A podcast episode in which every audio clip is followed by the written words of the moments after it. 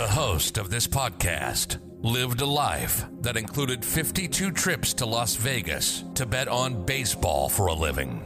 A life that included selling over $1.5 million worth of bootleg DVDs and lost it all. A life that included being sued by the NFL for $10 million, a $119,000 tax lien, house in foreclosure, no job, divorced, an emotional wreck, living on government assistance, and finally on the floor with a gun to his head. And now he's risen from the ashes. From the ashes. And turned it all around. This is the Lead King Podcast with Russ Ward. Tactics and strategies to grow your digital marketing business. Get clients and produce amazing results. Russ will teach you strategies that he used to build himself up from one of the lowest points of his life. Now, with a thriving, growing business that just had its first $30,000 month he can teach you to go from zero to $10,000 a month and more. This is the Lead King Podcast, and this is Russ Ward. What is up, guys? This is the Lead King, Russ Ward, and this is officially the very first episode of the Lead King podcast. And thank you so much for tuning in. Thank you for so much for downloading. Thank you so much for your review. And if you haven't done so, please do subscribe to this podcast and please do give me a review. It will help me get the message out far and wide, and it will actually rocket my podcast up the charts. The more reviews and the more downloads and the more subscriptions that I get. So, this is the very first podcast of the Lead King podcast. And I'm just beyond excited to bring this to you guys. I have so much planned for you. I have amazing interviews with some of the best names in the business for digital marketing, every niche you could think of. I have just an, an amazing network of friends and colleagues who are just so gracious with their time and, and the things that they're going to share with you. So I really look forward to bringing a lot of that stuff to you. Now, what I want to do before we get into any of those other things, though, is I know I enticed a lot of you into this with my story, my backstory of all this craziness that went into it. And I know some of you, or probably all of you, want to hear what it's all about. So before we get into any of the other things, the, the interviews and all the all the tactics and strategies and all that stuff, I want to start out with the backstory. I want to start out where it all began. And it really truly does lead into how I got into digital marketing. Like this was the very first thing that made me think, oh my God, I can be a digital marketer. Now, at the time, I didn't even know what digital marketing was. I, I didn't call it digital marketing, I just called it starting an online business, like a lot of people did back then. So the story starts that I joined the Navy back when I was 21 years old. I had just basically knocked up my girlfriend. She had the baby. We went to Vegas and got married. It was a typical, oh my God, what are you doing with your life type of story. So I had just graduated from Navy boot camp and they sent me down to Pensacola, Florida, where I was going to start my schooling. And what I was in the Navy for was to become a signals intelligence analyst, basically, uh, for lack of a better term, a code breaker, a spy, whatever you want to call me. I didn't actually do real spying, anything like James Bond type stuff, but I did do code breaking and things like that. But to get into that line of work in the Navy, you needed an extensive background check because you had to get what was called a SCI, sensitive compartmented top secret clearance. So they were doing a crazy background check on me at the time. They were talking to girlfriends, neighbors. I mean, people were calling me saying, dude, what did you do? We got people interviewing us about your background.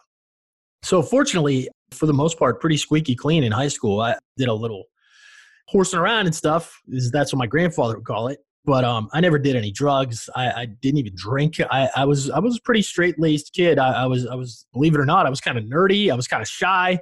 The only thing I really did in high school was um, that I liked was played football. Uh, I was an average student. I mean, everything about me was just like, eh, you know, he's just a normal kid. So the problem was though, is even by the age of 21, I still had I had already wrecked my credit, man. I had made bad choices. Nobody ever taught me how to how to handle myself as an adult.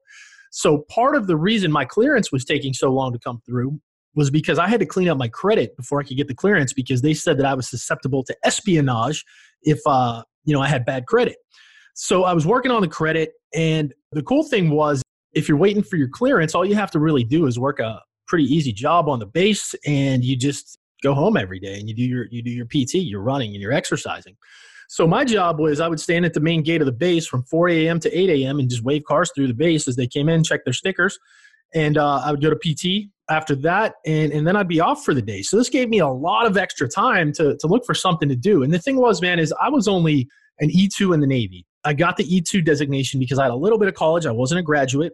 And so what happened was I got the E2, but man, E2, you didn't get much money. And I had a wife and I had a kid, so I got some money for the, um, housing expenses. I got some money for the food expenses, and then I got a little tiny bit of a salary.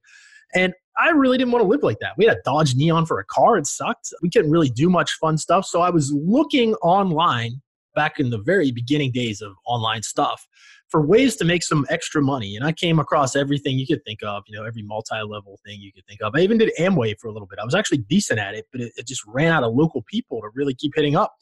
So I figured out that online was the way to go because you could reach the whole entire world doing it. So one night I was looking up all these different ways to make money online. I was going through eBay. And finally, here's where the here's where the story starts to get a little bit dicey, guys. Finally, I came across a Pamela Anderson Tommy Lee sex tape. You know, the one that was ripped off, and they were out on a boat on Lake Mead out in Nevada, just you know south of um south of Las Vegas. And I was just like, wait a minute.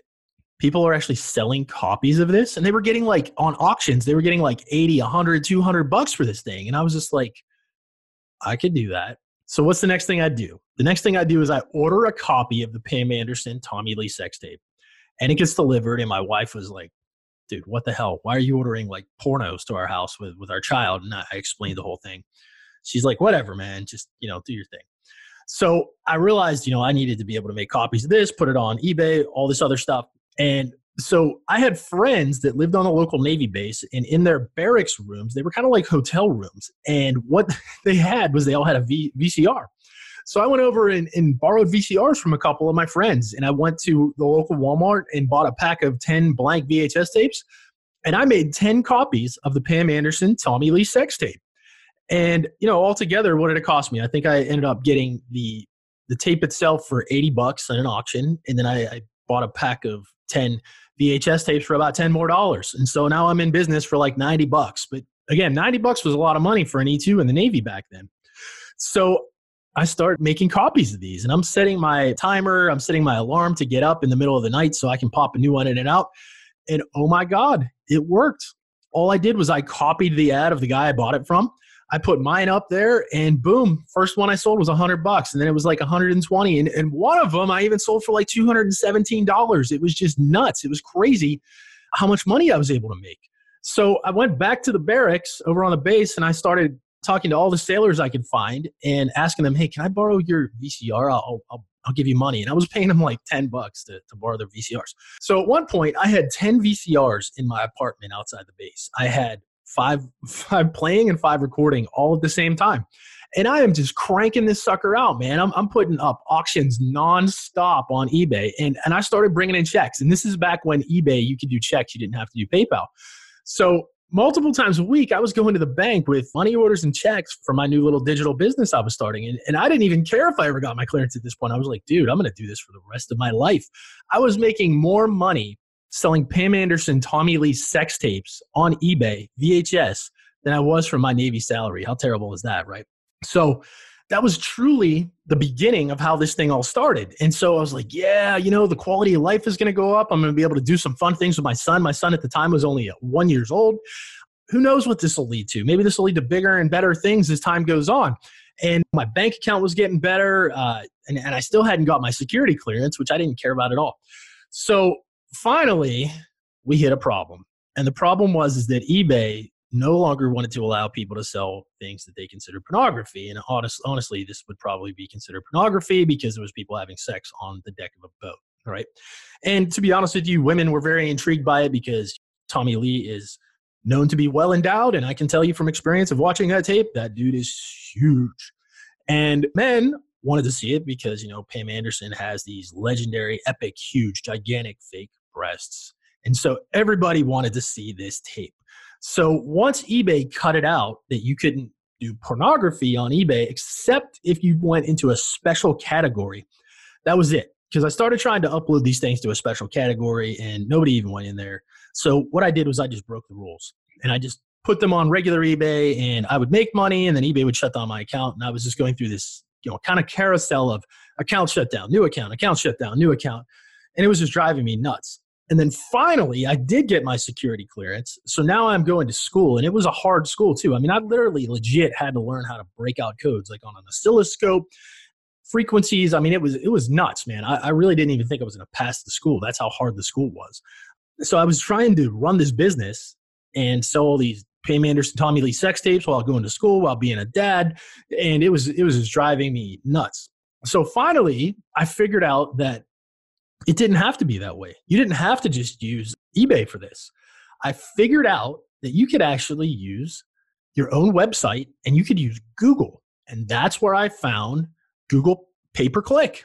And so I set up a campaign, and I swear to God, it was just super simple. Pam Anderson, Tommy Lee, Pam Anderson, Tommy Lee sex tape. These are my keywords, right?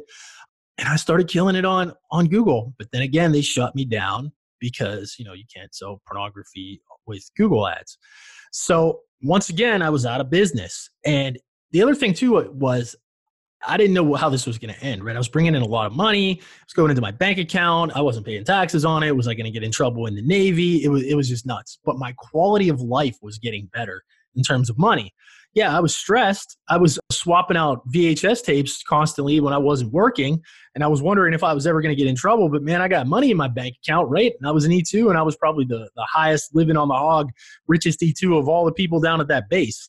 So Anyway, long story short, that is how I got started in digital marketing. That is how the story begins of me actually selling $1.5 million in bootleg DVDs. And I lost all of it, by the way. That's where it all begins right there. Now, the next step is I figured out that it didn't just have to be sex tapes. I figured out how to get a copy of every single Super Bowl, the original network broadcast of every single Super Bowl. That's what ultimately led to me getting sued for $10 million, which is another story for another podcast.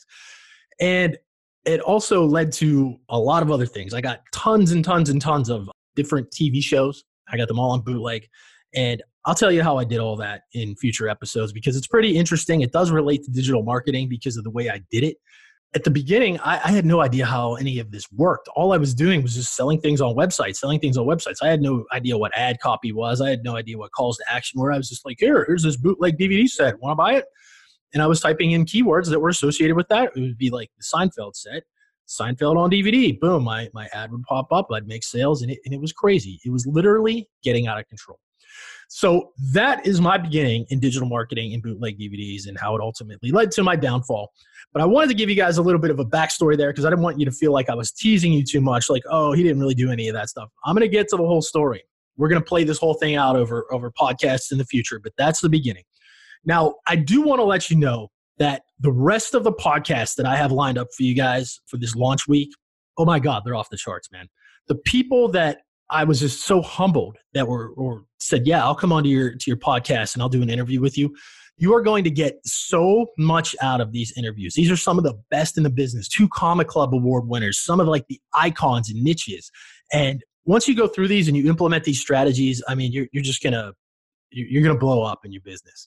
So make sure you don't just stop here at this podcast. Make sure you go on to all the others that I have lined up for you because I will never, ever waste your time. I will never put up an interview that is some bogus, stupid thing. I will never just go ramble on about some random topic. Everything I do on this podcast is either going to help you make money in some way, it's going to inspire you, it's going to motivate you or it's going to teach you a skill. I'm never going to waste your time. And I, I, give you that promise. I give you my word because I've listened to podcasts and I'm like, dude, what's the even point of this? So that's my promise to you. So again, if you haven't done it yet, please subscribe, please review because it's going to help my podcast shoot to the top of the charts. I'm going to get my message out everywhere. It's going to get everything just rocking and rolling. So please, please, please do that for me. If I never asked you for a favor before, and this is my first one, or even if this is more than once, please subscribe to my podcast and give me a review as soon as possible so we can get this sucker cranked up to the top of the charts. So, again, thank you so much for tuning in to the Lead King podcast, the very first flagship episode of the Lead King podcast. And there's going to be so much more to come. I really, really look forward to how this is going to go down, and I look forward to your feedback on all of it. And um, everything that you as listeners are going to get out of this as well. Keep listening, guys. Let me know what you think, and I'm going to talk to you real soon about more of my crazy story. You've been listening to the Lead King podcast with Russ Ward. Russ Ward has been through everything losing houses, money, a wife, sued by the NFL, tax liens, and through it all has risen from the ashes.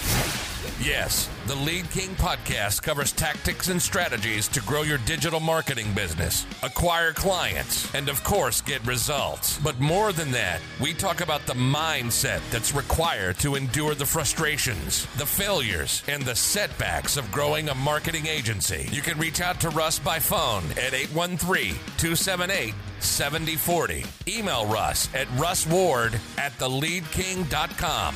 On Facebook at The Lead King. And on Instagram at Lead King Digital Marketing. And the website is theleadking.com. If you want to grow your digital marketing business from nothing to 10K a month and beyond, and if you want to learn how some of the best in the business did it, you're in the right place. Till next time, this is the Lead King Podcast. Signing off.